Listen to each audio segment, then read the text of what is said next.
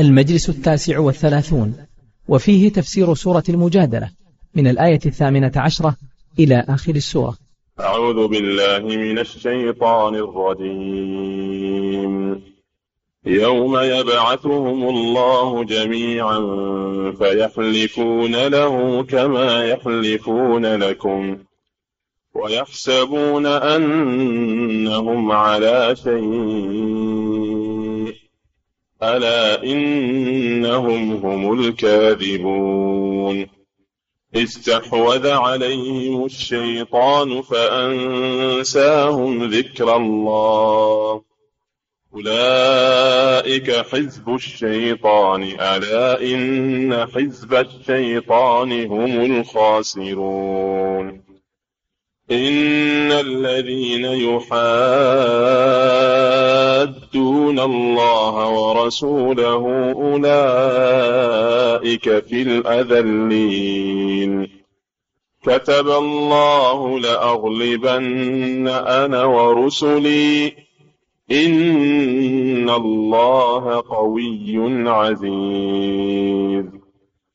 لا تجد قوما يؤمنون بالله واليوم الآخر يوادون من حاد الله ورسوله ولو كانوا آباءهم أو أبناءهم أو إخوانهم أو عشيرتهم، أولئك كتب في قلوبهم الإيمان وأيدهم بروح منه، ويدخلهم جنات تجري من تحتها الأنهار خالدين فيها، رضي الله عنهم ورضوا عنه، أولئك حزب الله، ألا إن حزب الله هم المفلحون. بسم الله الرحمن الرحيم. الحمد لله رب العالمين، والصلاة والسلام على رسوله الأمين نبينا محمد وعلى آله وأصحابه أجمعين.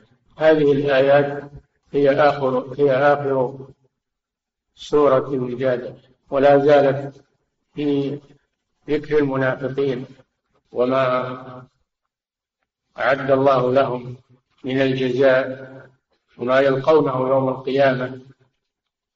والله جل وعلا إنما ذكر صفات المنافقين وقصتهم مكررها في القرآن لأمرين: الأمر الأول أن يتوب من أراد الله له التوبة منه من النفاق، والأمر الثاني تحذير المؤمنين من النفاق وتحذيرهم من الثقة بالمنافقين.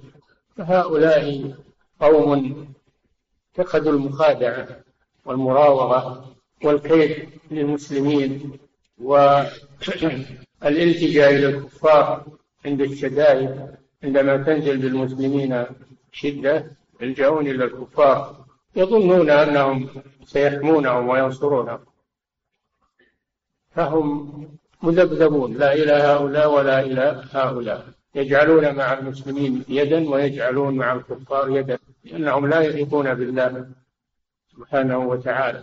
وذكر الله سبحانه أن من صفاتهم القبيحة أنهم يحلفون على الكذب وهم يعلمون، فلا يخبرون اليمين بالله عز وجل، فهم يحلفون بالله ويتنقصون الله سبحانه وتعالى وهم يعلمون أنهم كاذبون متعمدين.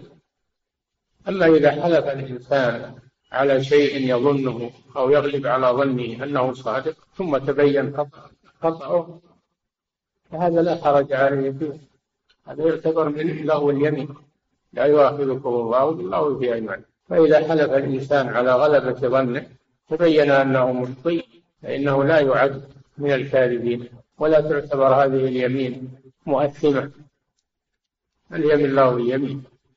أما من حلف على الكذب وهو يعلم فهذا مستهين باليمين، تنقص لله سبحانه وتعالى، مخادع للمؤمنين، هذا فيه تعظيم اليمين وتوقير اليمين عند الحلف بالله سبحانه وتعالى. فهم وإن حلفوا في الدنيا للمؤمنين حلفوا للرسول صلى الله عليه وسلم، حلفوا للمؤمنين أنهم منهم وأنهم مؤمنون، فصدقهم الرسول صلى الله عليه وسلم، صدقهم المؤمنون في الدنيا، لأن ما في الضمائر وما في القلوب لا يعلمه إلا الله، فنحن ليس لنا إلا الظاهر فنكلهم على ظواهرهم. فهم اعتادوا هذا، اعتادوا أن يحلفوا على الكذب من أجل أن يسلموا من العقوبة، هذا في الدنيا.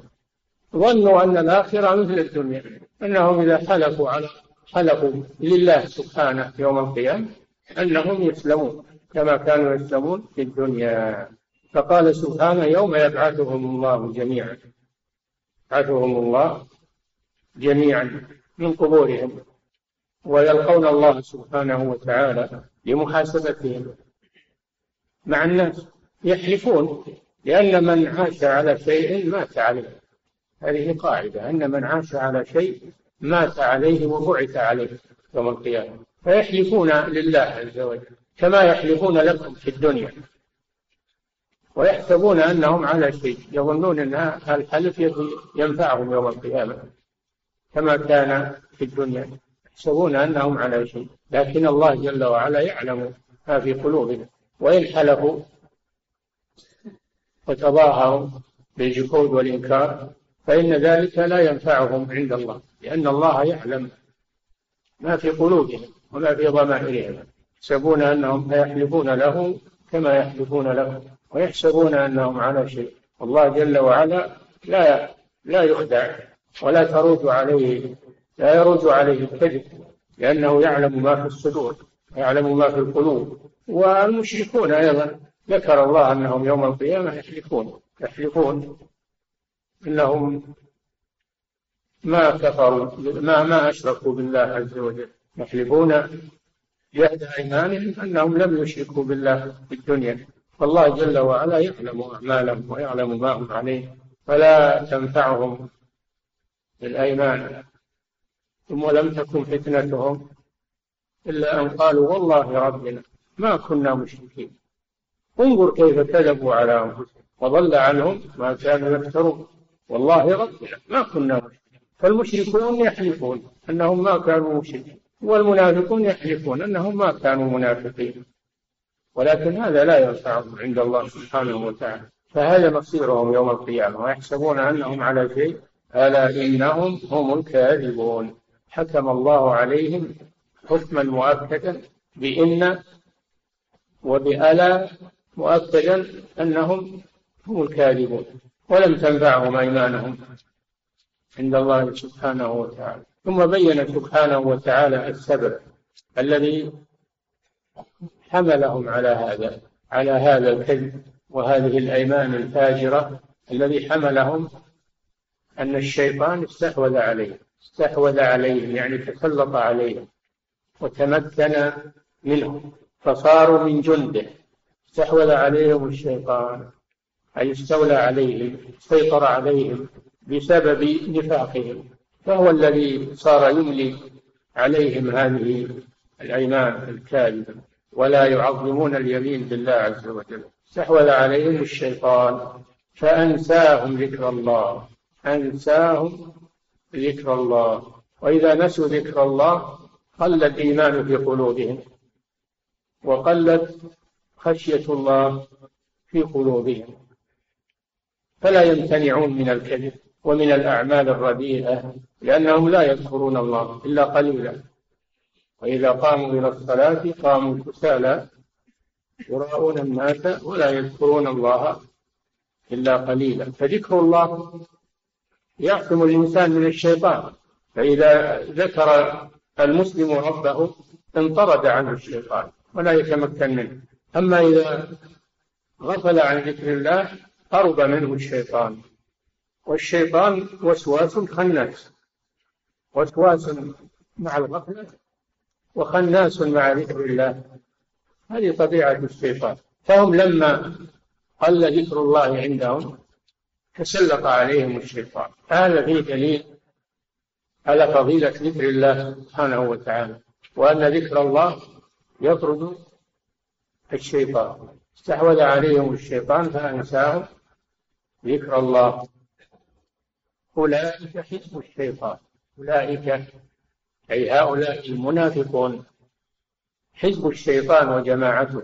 فالشيطان له حزب وله جماعة وله جند، والله جل وعلا له حزب وله جند. فلينظر المسلم مع أي الجندين هو، هل هو مع جند الشيطان وحزب الشيطان أو مع جند الله وحزب الله سبحانه وتعالى. أولئك حزب الشيطان أي جماعته، كما قال جل وعلا عن الشيطان إنما يدعو حزبه ليكونوا من أصحاب السعير، يدعوهم ليكونوا من أصحاب السعير، يزين لهم الكفر والنفاق من أجل أن يدخلوا النار، يدخلوا معه النار. هؤلاء هم حزب الشيطان، أولئك حزب الشيطان.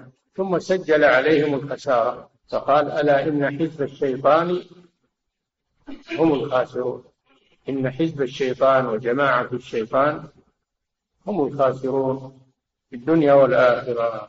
ثم قال سبحانه وتعالى في حزب الله وأنصاره لا تجد قوما يؤمنون بالله واليوم الآخر يوادون من حاد الله ورسوله. بقايتين شيخ إن الذين يحادون الله ورسوله أولئك في الأذلين. أولئك حزب الشيطان ألا إن حزب الشيطان هم الخاسرون، إن الذين يحادون الله ورسوله أولئك في الأذلين كتب الله لأغلبن أنا ورسلي إن الله قوي عزيز. إن الذين يحادون الله ورسوله، المحادة معناها المشاقة لله ورسوله، لأن يكونوا في حد والله في حد آخر، هذه هي المحادة. إن الذين يحادون الله ويحادون الرسول صلى الله عليه وسلم فيكونون في جانب والله ورسوله في جانب آخر فينحازون إلى الشيطان. من الذين يحادون الله ورسوله، الله جل وعلا يقول تلك حدود الله فلا تقربوها، تلك حدود الله فلا تعتدوها، تقف مع حدود الله سبحانه وتعالى. أما من يتعدى حدود الله أولئك هم الظالمون.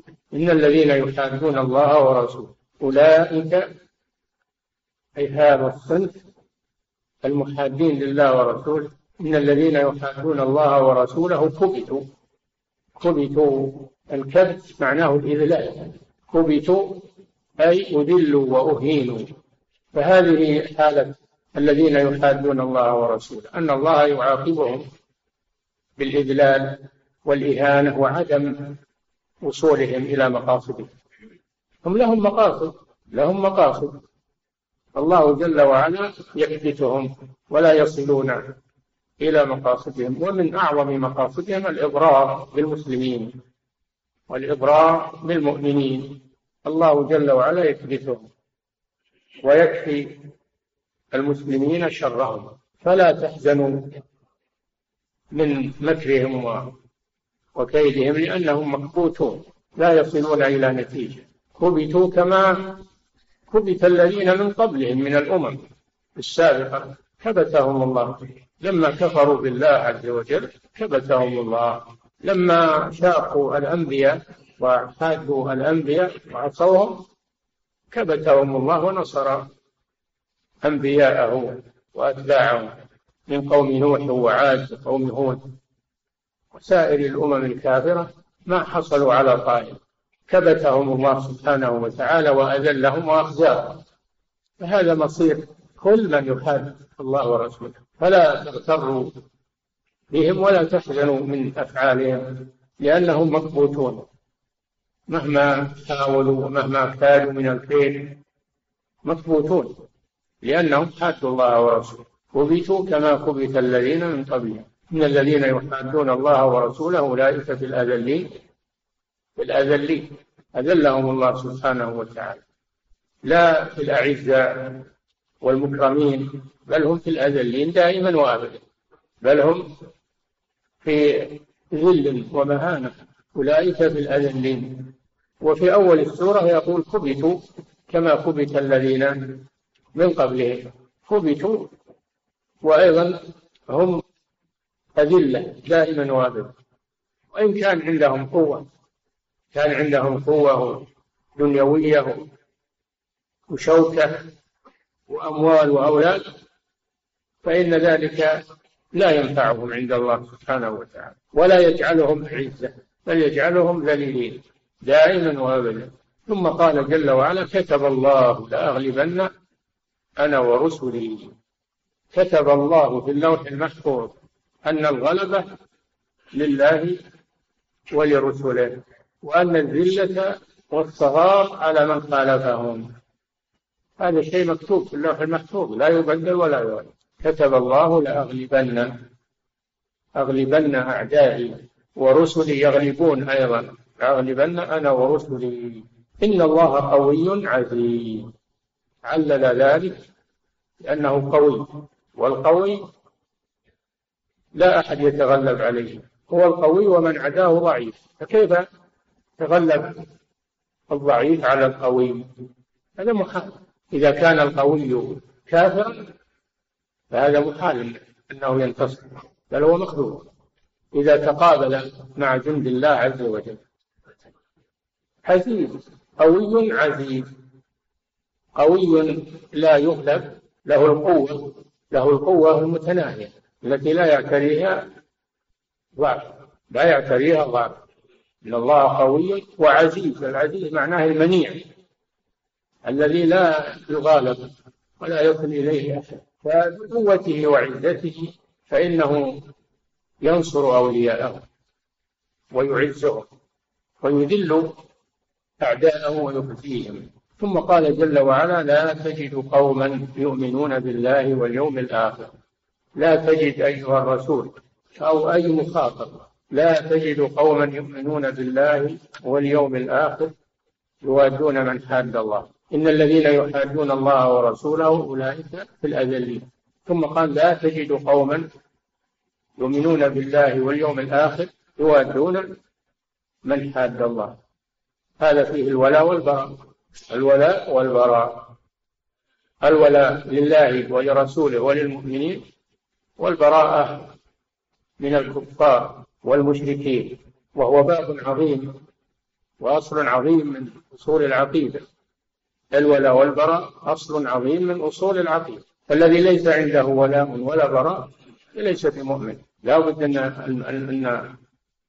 أن المؤمن يكون عنده ولاء لله ولرسوله وبراء من أعداء الله ورسوله، خلاف المنافقين فإنهم إنما يولون الكفار ويعادون المؤمنين.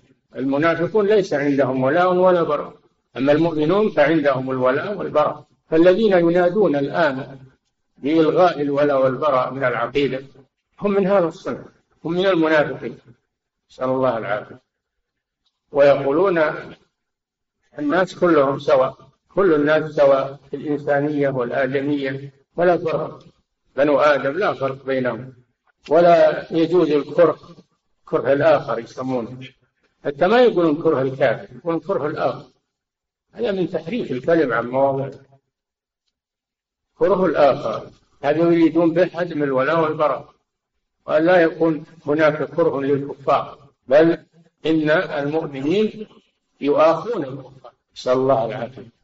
وماذا يصنعون بهذه الآيات؟ هذه هي المحادة لله ولرسوله، ولكنهم مكبوتون، لأن القرآن سيبقى والسنة ستبقى والولاء والبراء سيبقى. ما بقي على الأرض مؤمن فسيبقى الولاء والبراء رغم أنوثهم، وإنما يظهرون العداوة لله وللمؤمنين، وما خسارة ذلك عليهم وضرره عليهم. لا تجد قوما يؤمنون بالله واليوم الآخر يوادون من حاد الله ورسوله، لا يحبونه. المؤمن لا يحب الكافر، لأن الله لا يحب الكافر، الله جل وعلا لا يحب الكافر، فكيف أنت تحب من يبغضه الله؟ المؤمن يحب من أحبه الله ويبغض من أبغضه الله. لا تتخذوا عدوي وعدوكم أولياء تلقون إليهم بالمودة. فهذه الآيات والسورة التي سورة الممتحنة كلها في هذا الموضوع، كلها في هذا الموضوع، الولاء والبراء. لا تجد قوما يؤمنون بالله واليوم الآخر يوادون من حاد الله. فإذا وجدت من يحب من حاد الله فإنه ليس بمؤمن، فإنه ليس بمؤمن. وهذا وعيد شديد، وعيد شديد في من أهمل باب الولاء والبراء وحب أعداء الله ورسوله، حبهم ووالاهم، فإن هذا دليل على أنه ليس في قلبه إيمان. يوادون من حاد الله ورسوله ولو كانوا آباءهم، لو كانوا أقرب الناس إليهم، فكيف إذا لم يكونوا من أقاربهم؟ الذين يوالون الكفار من اليهود والنصارى الآن وعبدة الأوثان، يوالون الكفار في الأرض وهم ليسوا أقارب لهم، هذا دليل على أنه ليس عندهم إيمان. فإذا كان الكافر القريب لا تجوز مودته من قريبه، فكيف تجوز مودة الكافر البعيد ولو كانوا آباءهم أو أبناءهم أو إخوانهم أو عشيرتهم؟ لو كانوا آباءهم أو أبناءهم ولا أقرب الناس إليهم، أو إخوانهم من أبيهم وأمهم، أو من أبيهم أو من أمهم، إخوانهم أو عشيرتهم يعني قبيلتهم. إذا كانت قبيلته كافرة فإنه يتبرأ منها، يتبرأ منها وإن كانوا عشيرته وقبيلته، فهو يدور مع الولاء والبراء لله ولرسوله دائما وأبدا. قيل إن هذه الآية نزلت في أبي عبيدة عامر بن الجراح رضي الله عنه لما قتل أباه يوم بدر، أبوه مع الكفار قاتلون الرسول صلى الله عليه وسلم، فعرض له أبوه يريد قتل، يريد أبو أبي عبيدة أن يقتل ابنه، وكان أبو عبيدة يروه عنه يبتعد عنه، فيلاحقه. فلما رأى هذا ضربه بالسيف فقتله، لأنه عدو لله ولرسوله ولو كانوا آباءهم. فنزلت هذه الآية والله أعلم في قصته، وهي عامة، هي عامة في كل المؤمنين إلى أن تقوم الساعة، ولو كانوا آباءهم أو أبناءهم أو إخوانهم. وذكروا أن جماعة من الصحابة غير أبي عبيدة قتلوا أقاربهم في وقعة بدر، فنزلت هذه الآية فيهم. فالإنسان يقدم من يحبه الله ورسوله ولو كانوا بعيدين عنه، ليسوا من أقاربه وليسوا من بلده، بل ليسوا يعايشونه لو كانوا في أول الخليقة. فالمؤمنون إخوة من أول الخليقة إلى آخرها. ربنا اغفر لنا ولإخواننا الذين سبقونا بالإيمان. فهم يوالون أولياء الله قديما وحديثا. المؤمنون قال جل وعلا إنما المؤمنون إخوة، أخوة في الله عز وجل، لا أخوة في النسب، إنما هي أخوة في الله. وأخوة الأخوة في الله أقوى من الأخوة في النسب، ولو كانوا آباءهم أو أبناءهم أو إخوانهم أو عشيرتهم. فهذا فيه دليل على أن موالاة الكفار، محبة الكفار ولو كانوا أفراد، أنها تتنافى مع الإيمان بالله واليوم الآخر. فليحذر المسلم من هذا، أو أن تروج عليه هذه الدعاية الخبيثة التي تريد القضاء على الولاء والبراء، وأن يكون الناس سواء، مؤمنهم وكافرهم، يكونون سواء في الإنسانية والآدمية والوطنية. هذا أمر خطير جدا. ثم قال جل وعلا أولئك، أي هؤلاء الذين وصفهم الله بقوله لا تجد قوما يؤمنون بالله واليوم الآخر يوادون. أولئك كتب في قلوبهم الإيمان، كتب الله في قلوبهم الإيمان. هذا دليل على أن الإيمان يتنافى مع محبة الكفار. المؤمن لا يحب الكافر، قل أطيعوا الله والرسول فإن تولوا فإن الله لا يحب الكافرين. فإن الله عدو للكافرين. أولئك كتب في قلوبهم الإيمان. في الأول قال لا تجد قوما يؤمنون بالله، ثم قال أولئك كتب في قلوبهم الإيمان. فأهل الولاء والبراء كتب الله في قلوبهم الإيمان وثبته، كتبه يعني ثبته في قلوبهم، لا يتزحزح ولا يتغير. أولئك كتب في قلوبهم الإيمان وأيدهم أي قواهم بروح منه، بروح منه سبحانه وتعالى. والروح يراد بها القوة، ويراد بها القرآن والوحي، ويراد بها جبريل عليه السلام الروح الأمين. فالله أيدهم بروح منه أي بقوة إيمان، بقوة إيمان منه سبحانه وتعالى. فالهداية من الله جل وعلا، هذه الهداية العظيمة التي ميزوا بها بين المؤمن والكافر، إنما هي هداية من الله جل وعلا، لأنه منحهم الهداية والإيمان وأيدهم بروح منه، منهم من ابتدائه أي نازلة منه سبحانه وتعالى، ابتدائية ليست تبعيضية، إنما هي ابتدائية. أنزل الله عليهم هذه الروح التي بها ثبت الإيمان في قلوبهم، وميزوا بين الإيمان وأهل الكفر، بين أولياء الله وأعدائه. هذا في الدنيا. ويدخلهم جنات، هذا في الآخرة، يدخلهم جنات تجري من تحتها الأنهار خالدين فيها رضي الله عنهم ورضوا عنه. هذا جزاؤهم في الآخرة، أن الله يدخلهم جنات، ليست جنة واحدة بل جنات تنوعة تجري من تحتها الأنهار، جنات وتجري من تحتها الأنهار التي ليست كأنهار الدنيا، فيها أنهار من ماء غير آسن، وأنهار من لبن لم يتغير طعمه، وأنهار من خمر لذة للشاربين، وأنهار من عسل مصفى. فهي أنهار عظيمة ليست كأنهار الدنيا. والإنسان في هذه الدنيا يحب الخضرة والمناظر ويحب الأنهار، ينظر إليها ويتمتع بها. فهذا مما يشرح صدورهم ويبهج مناظرهم ونفوسهم، تجري من تحتها الأنهار. أيضا هي بالمسألة أنهم ينزلون بيوم يومين أو 10 أيام مكثات على ما يقولون ثم يرحلون، خالدين فيها، خالدين يعني باقين فيها، لا تسلب منهم ولا يأخذها أحد منهم، بل هي باقية ولا تفنى هي وتبيد، بل هي باقية خالدين فيها. ثم أعلى من ذلك رضي الله عنهم ورضوا عنه، رضي الله عنهم فلا يسخط عليهم أبدا. والرضا ضد البغض والسخط، فرضي الله عنهم ورضوا عنه، رضوا بما أعطاهم. ما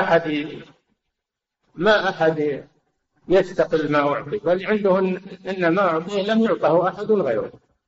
تلذ أعينهم وتقر نفوسهم حتى أن كل واحد منهم ما يرى أن أحدا أفضل منه بما أعطاه الله سبحانه. بخلاف الدنيا فالناس مثل ما ترون، الناس يتنافسون ويتشاحون وكل ما يقنع بالذي معه. أما في الجنة لما أحد يرى أن أحدا أحسن منه، ولذلك لا يدف إليه حسد ولا بغضة ولا شحنة، ولا كل رضي بما أعطاه الله عز وجل. رضي الله عنهم ورضوا عنه. والله جل وعلا قال لما ذكر الجنة في سورة التوبة قال ورضوان من الله أكبر من الجنة، رضوان من الله أكبر. وعد الله المؤمنين والمؤمنات جنات تجري تحتها الأنهار خالدين فيها. وعد الله المؤمنين والمؤمنات جنات تجري من تحتها الأنهار خالدين فيها ورضوان من الله أكبر من الجنة. وهذا حاصل لهم بسبب ماذا؟ بسبب الإيمان وبسبب الولاء والبراء في هذه الدنيا، بسبب الولاء والبراء في هذه الدنيا. أنهم صاروا مع الله سبحانه وتعالى، وعادوا أقرب الناس إليهم في الله، عادوا أقرب الناس إليهم في الله، ولم تأخذهم العصبية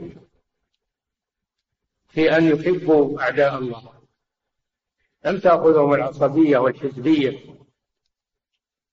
أن يحبوا أعداء الله، بل أحبوا الله وأحبوا فيه سبحانه وتعالى، فمدار حبهم وبغضهم هو لله سبحانه وتعالى. رضي الله عنهم ورضوا عنه أولئك حزب الله. هذا في مقابل حزب الشيطان، مقابل حزب الشيطان.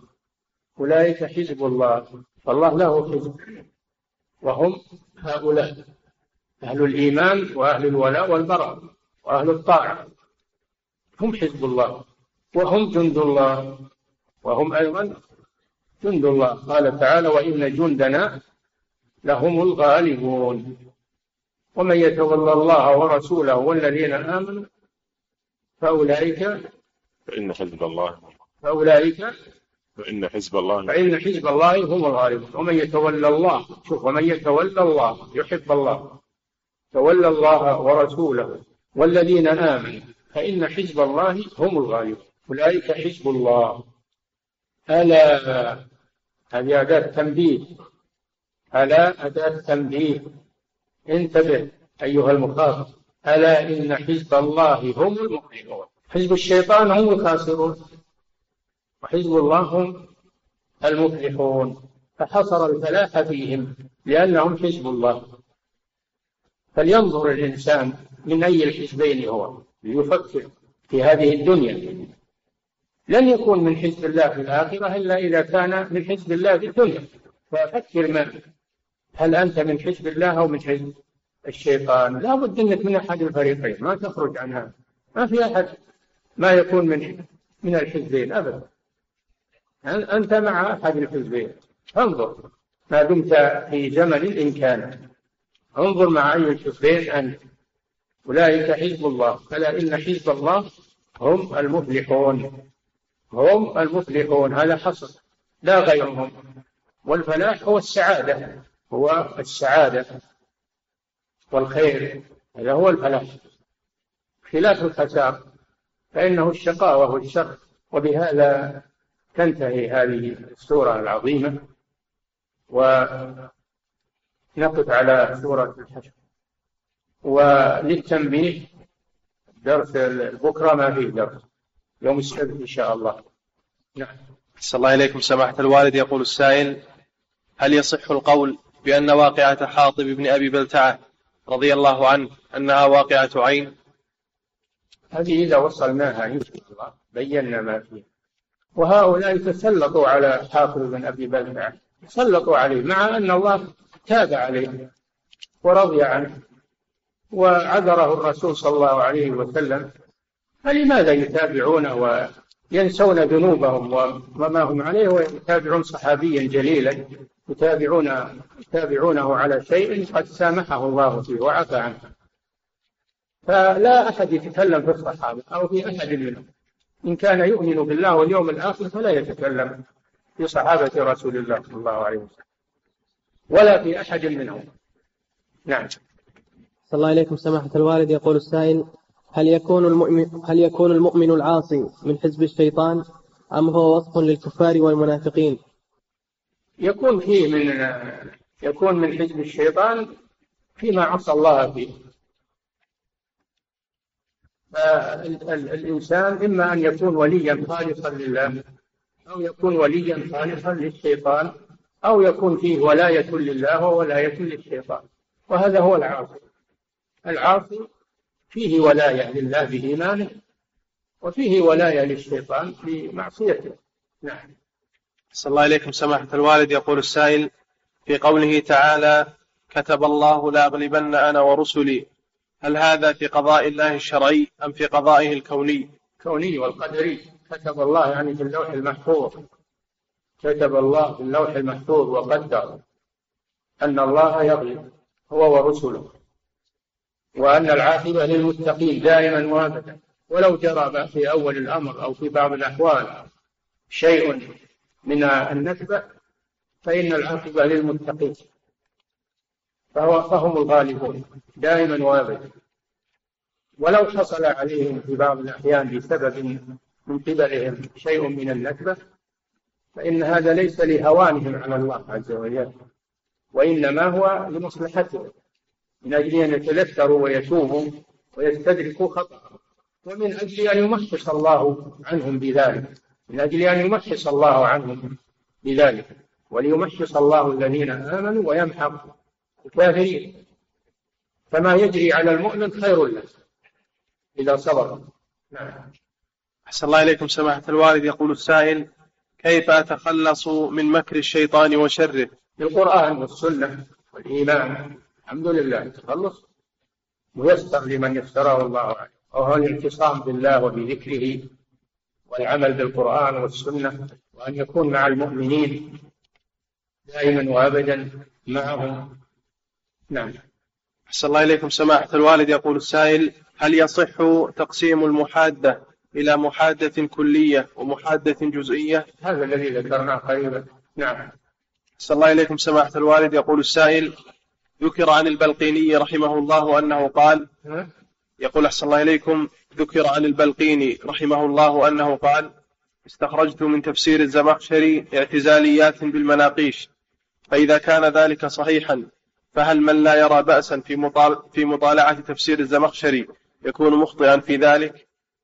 تفسير الزمخشري محشو بالاعتزاليات وبيسبح للسنة سليق اللسان، وإن كان بليغا مقادرا في اللغة العربية والبلاغة، لكنه بالاعتزاليات شنيع، ولذلك تعقبه ابن المنير في الحاشية التي استدرك بها عليه وهي مطبوعة الحمد لله. فإذا أراد الإنسان أن يقرأ في الزمخشري يستفيد ما فيه من تحليل الألفاظ وبيان البلاغة، فعليه أن يكون يصطحب معه الحاشية التي استدركت عليه اعتزاليات. أما أن يقرأ فيه وهو غير متمكن، يقرأ فيه وهو غير متمكن وليست عنده هذه الحاشية، ربما أنه ينغمس بالاعتزاليات لأنه بليغ وعنده أسلوب. نعم. أحسن الله إليكم سماحة الوالد. يقول السائل: هناك اليوم من ينادي إلى عدم عداوة الكفار غير الحربيين بحجة أن الإسلام جوز للمسلم الزواج بالكتابية، ويقول إن المودة ستقع بينهما لا محالة. هذه شبهات يروجونها. أما قوله أنه لا يبغض من الكفار إلا الحرب هذا قول كاذب وافتراء على الله ورسوله، بل الكافر يبغض وإن كان معاهدا وإن كان زوجة يبغض، فالزوج يبغض دين زوجته الكتابية، وإن كان يحبها محبة طبيعية زوجية، هذه محبة طبيعية زوجية ما هي محبة دينية. فهم لا، إما أنهم لا يفهمون القرآن وإما أنهم يريدون التضليل على الناس، فلا ينقض الولاء والبراء بأن الله أباح الزواج من الكتابية. باح الزواج من الكتابية لأن الزوجة تحت سيطرة زوجها وربما تسلم، يكون في كونها في عصمة مسلم سبب في هدايتها، سبب في هدايتها. وأما المحبة المودة، وجعل بينكم مودة ورحمة بين الزوجين، هذه مودة زوجية طبيعية، ليست مودة دينية. فإذا أحب دينها فقد وعد الكفار. نعم. ولو كانت زوجة، إذا أحب دينها النصرانية أو اليهودية فهذه موالاة. نعم. أحسن الله إليكم سماحة الوالد. يقول السائل: هل عاتب النبي صلى الله عليه وسلم أبا عبيدة رضي الله عنه عندما قتل أباه؟ الله مدحه، تقول عاتبه، الله مدحه بهذا، قال: لا تجد قوما يؤمنون بالله واليوم الآخر يوادون. هذا مدح له. نعم. أحسن الله إليكم. الكافر إذا جاء يقاتل المسلمين يقتل ولو كان قريبا. نعم. أحسن الله إليكم سماحة الوالد. يقول السائل: لو كان جاري كافرا فكيف أتعامل معه؟ وهل يجوز لي أن أهنئه بالمولود أو الوظيفة أو السكن الجديد ونحو ذلك؟ الجار الكافر له حق واحد، حق الجوار، تحسن إليه وتكف ذاك عنه، هذا حق الجوار ولو كان كافرا، لأن الجيران جار له ثلاثة حقوق، وهو الجار القريب المسلم، وجار له حقان وهو الجار المسلم، وجار له حق واحد وهو الجار الكافر، له حق الجوار. وهذا من محاسن الإسلام ومكارم الإسلام ومن أسباب الدعوة إلى الله سبحانه وتعالى. أما التهنئة بشيء من أمور دين أو من أعياد فلا يجوز التهنئة. أما إذا هنيته على أمر دنيوي فلا بأس به. نعم. أحسن الله إليكم سماحة الوالد. يقول السائل: ما هي أسباب نصر الله تعالى للمؤمنين؟ أخي جواب السؤال، أحتاج جواب. أسباب نصر الله للمؤمنين الإيمان لأنهم مؤمنون. نعم. أحسن الله إليكم سماحة الوالد. يقول السائل: ما حكم من يقول عند الأمر العظيم يا رسول الله؟ هذا شرك والعياذ بالله، دعاء غير الله، دعاء الأموات والغائبين، الاستنصار بهم، هذا شرك نافع، هذا دعاء غير الله سبحانه وتعالى. أن المساجد لله فلا تدعوا مع الله أحد، فادعوا الله مخلصين له الدين، مخلصين له الدعاء، لا تدعوا الله وتدعوا غيره، لا الرسول ولا غيره. قال الله جل وعلا: قل إني لا أملك لكم ضرا ولا رشدا. الرسول إنما هو رسول مبلغ عن الله، أما أنه يجلب الخير أو يدفع الضر بدون ربه سبحانه، إني لا أملك لكم ضرا ولا رشدا، ونداؤه بعد موته والاستغاثة به شرك أكبر مثل غيره. نعم.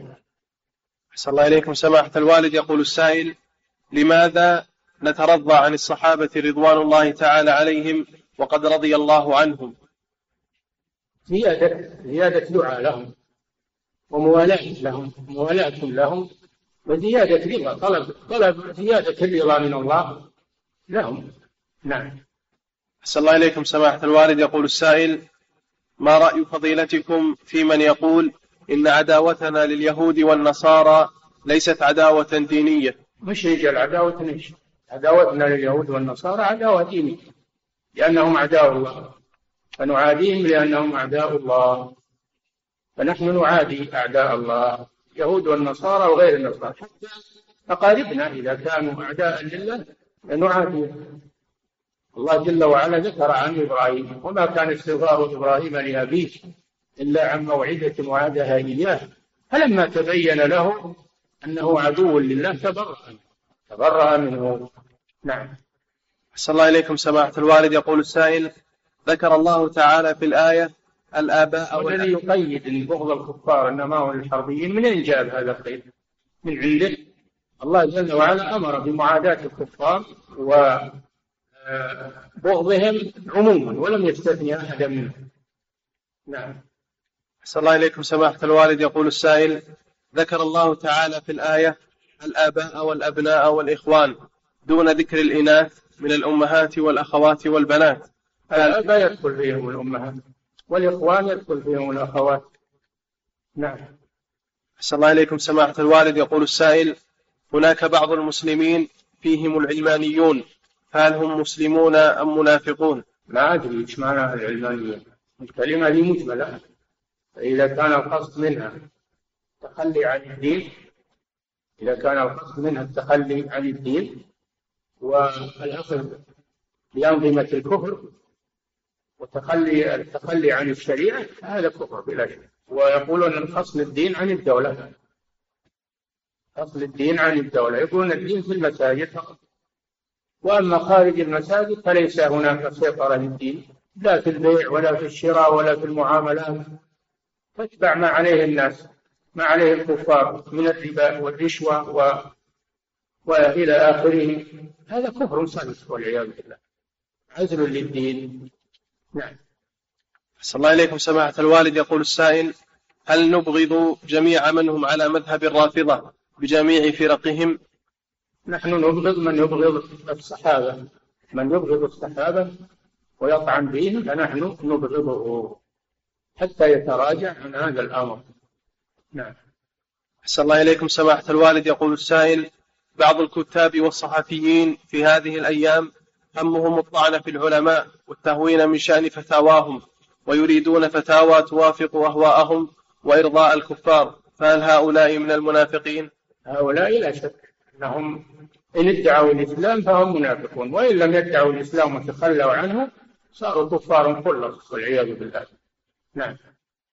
أحسن الله إليكم سماحة الوالد. يقول السائل: تقدم معنا أن الناس في يوم القيامة نوعان، حزب الله وحزب الشيطان، فهل فرق الضلال من صنف؟ ما هو في الآخرة، الدنيا والآخرة الناس تسمع حزب الله وحزب الشيطان في الدنيا وهو في الآخرة، فمن كان من حزب الله في الدنيا صار من حزب الله في الآخرة، من كان من حزب الشيطان في الدنيا صار من حزب الشيطان في الآخرة، لأن الآخرة مبنية على الدنيا، الدنيا هي دار العمل. نعم.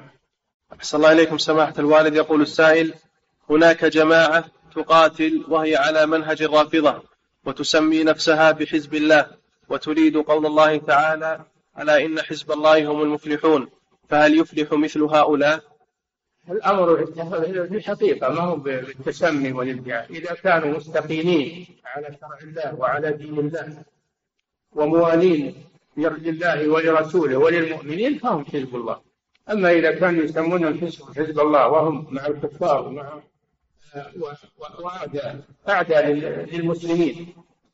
للمسلمين والمؤمنين فليسوا حزب الله، والتسمي ما يكفي والدعاوى ما تكفي، لا بد من الحقيقة، فينظر في مذهبهم وينظر في أعمالهم، فإن كانت على وفق شرع الله عز وجل فهم حزب الله، أما إن كانت على خلاف شرع الله فإنهم من حزب الشيطان.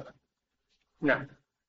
أحسن الله إليكم سماحة الوالد. يقول السائل: ما هو ضابط إلا فاليهود والنصارى يقولون إنهم أولياء الله، قال اليهود والنصارى نحن أبناء الله وأحباؤه، من يدعي هذا؟ لكن العبرة بالحقيقة لا بالدعوة. نعم. أحسن الله إليكم سماحة الوالد. يقول السائل: ما هو ضابط البراء من الكفار، وهل هناك فرق بين المداراة والمداهنة؟ ضابط الولاء من الكفار واضح، إذا كانوا كفارا معادين لله ولرسوله ولشريعته وللمؤمنين فهؤلاء يتبرأ منهم، العبرة بما هم عليه وأقوالهم وأفعالهم وتصرفاتهم وحكمهم. بقية السؤال. يقول أحسن الله إليك: وهل هناك فرق بين المداهنة والمداراة؟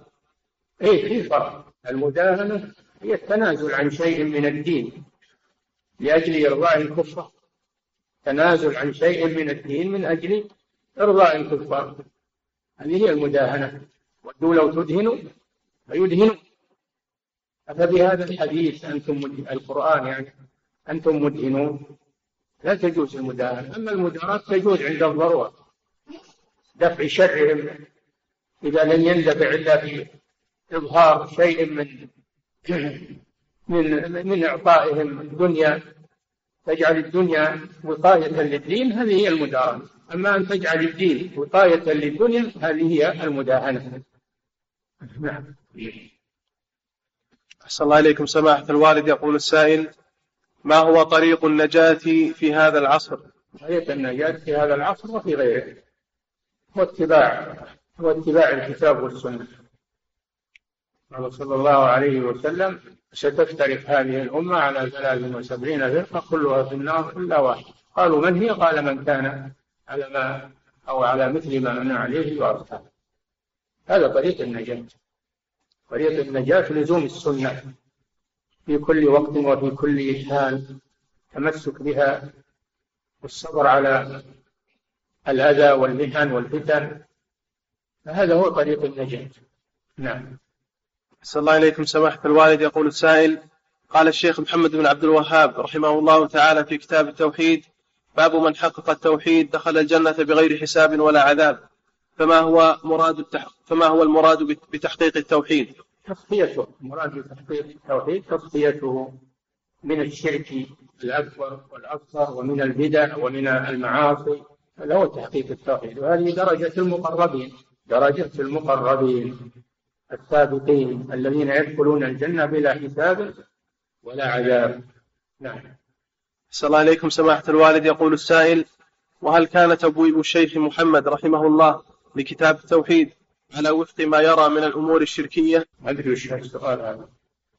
الشيخ محمد بن عبد الوهاب رحمه الله بوب أبواب التوحيد على حسب ما جاء في الكتاب والسنة من التحريف من الشرك ومن البدع ومن أورد في كل باب ما يناسبه من الآيات والأحاديث، فبوب للتوحيد وقوله وتحقيقه أبوابا، وبوب للشرك وأنواعه أبوابا، لأن ضد التوحيد هو الشرك، فهو جمع في هذا الكتاب بين تحقيق التوحيد وفضله وحقيقة التوحيد ما هي، وبوب للشرك أبوابا يحذر منه ومن أنواعه وأنواع الكفر أيضا. نعم. أحسن الله إليكم سماحة الوالد. يقول السائل: هل تنصح طالب العلم بقراءة تفسير القرطبي رحمه الله؟ طيب، لأنه مقدرة، هو بحر زاخر، لأنه مقدرة يطوب هذا البحر، هذا طيب، لكن قد يكون فيه شيء من التأويلات، لكن قليلة، لكنها قليلة، وغالبه أحكام، ومتخصص في الأحكام، فهو كتاب أحكام فقه فيه فوائد عظيمة، زاخر بالفقه. نعم. أحسن الله إليكم سماحة الوالد. يقول السائل: كثير من القنوات الفضائية تعرض الإلحاد والشرك والبدع والفحشاء وغير ذلك، فإذا نصحت أقربائي بتقوى الله وإخراجها من بيوتهم يتعذرون بمشاهدة الأخبار وأخبار المسلمين، فما نصيحتكم لي بعد ذلك؟ هذا كذب، ما هم قصدهم الأخبار، الأخبار موجودة، موجودة في الراديو، موجودة في التلفزيون السعودي، موجودة الأخبار، تجي الأخبار في حذافيرها، لكن قصدهم ما يحصل فيها من اللخبطات ومن التشكيك ومن التضليل ومن مسبة الإسلام وأهل الإسلام. لا حول ولا قوة إلا بالله. الواجب على المسلم أن يخلي بيته من هذه القنوات المضللة، إلى حد أنهم جعلوا قناة لمن يدعي النبوة، جعلوا قناة لرجل يدعي النبوة، جعلوا قناة للسحر الذي هو من أعظم الكفر بالله عز وجل، جعلوا له قناة، فهم يريدون بهذا هدم الإسلام. فالمسلم يحذر من هذا، اللي في قلبه إيمان ومحبة للإيمان ما يطمئن أن هذه الآلة تكون في بيته، وهذه الشاشة الخبيثة تكون في بيته وبين أولاده وأمامه، ما يرضى بهذا. المسلم يغار لدينه وعقيدته، يغار لدينه وعقيدته، ويغار على أولاده وعلى نسائه من هذه الأمور. نعم.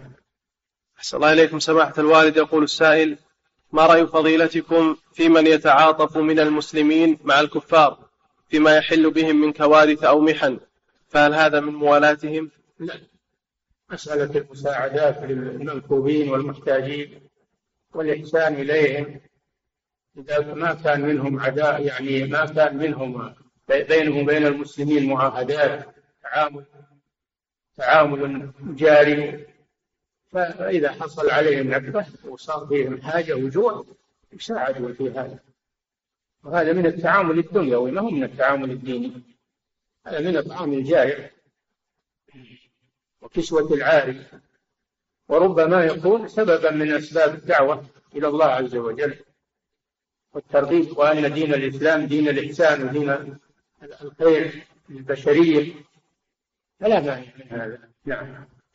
أسأل الله إليكم سماحة الوالد. يقول السائل: هل الصحف التي أنزلها الله جل وعلا على موسى هي التوراة؟ نعم، هي التوراة، هي الألواح وهي من الصحف، والتوراة كتبها الله جل وعلا بيده في الألواح، وأنزلها مع جبريل إلى كليمه موسى عليه الصلاة والسلام. نعم. أسأل الله إليكم سماحة الوالد. يقول: وكتبنا له في الألواح من كل شيء موعظة وتفصيلا لكل شيء، فخذها بقوة وأمر قومك يأخذوا بأحسنها. الألواح عظيمة جدا، كتاب من أعظم الكتب بعد القرآن. نعم. أحسن الله إليكم سماحة الوالد. يقول السائل: وهل الزبور كتاب خاص أنزل على داود عليه السلام؟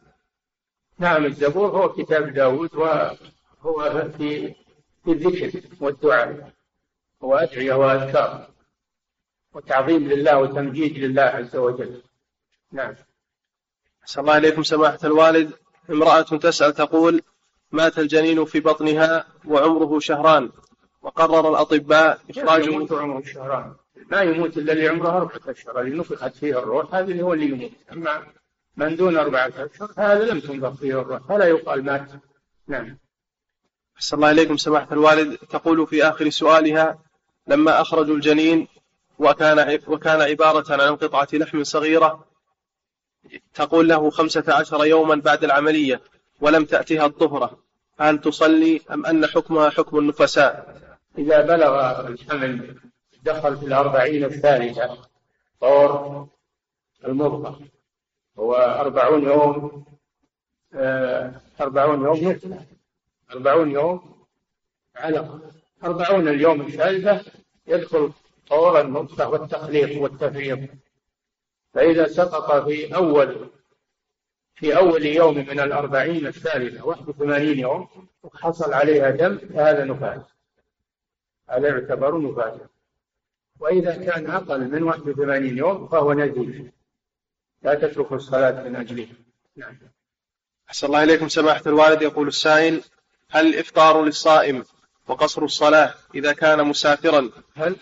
يقول أحسن الله إليكم: هل الإفطار للصائم وقصر الصلاة إذا كان مسافرا يشترط له المشقة أم مجرد السفر فقط؟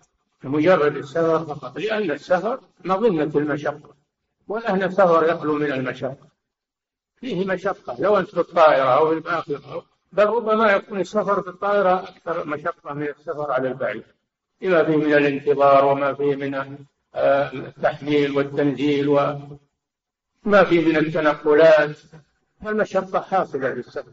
الله حكيم عليم، سفر فيه مشقة، وكما قال النبي صلى الله عليه وسلم هو قطعة من العذاب.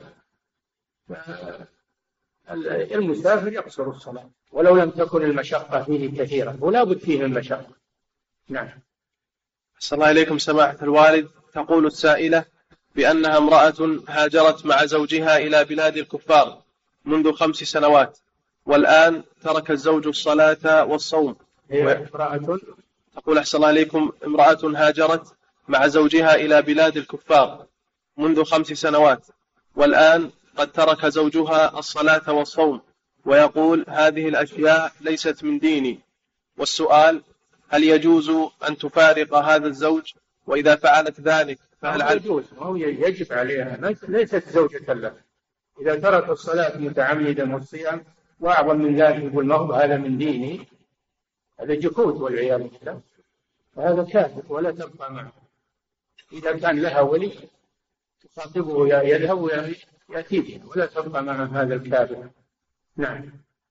أحسن الله إليكم سماحة الوالد. يقول السائل: الذين يدعون في دعائهم يا رسول الله يستدلون بالدليل على جواز ذلك بما في حديث التحيات: السلام عليك أيها النبي ورحمة الله وبركاته، فما الرد على ذلك؟ هذا ليس دعاء، السلام عليك أيها النبي هذا ليس دعاء، إنما هو تسليم عليه، تستحضره بذهنك فتقول أيها النبي، استحضار له في الذهن، وهو مخاطبة وتسليم فقط. الدعاء أن تقول يا رسول الله أعطني كذا، يا رسول الله أنقذني، يا رسول الله أعطني كذا من الحوائج، هذا هو الدعاء. يا رسول الله اغفر لي، يطلبون منه المغفرة وينسون الله سبحانه وتعالى. يا رسول الله اعتذر إليك مما صنعت، لماذا لم يعتذر من الله ويستغفر الله عز وجل؟ فهذا الشرك والعياذ بالله، في فرق بين هذا وهذا. نعم. انت أحسن. الله تعالى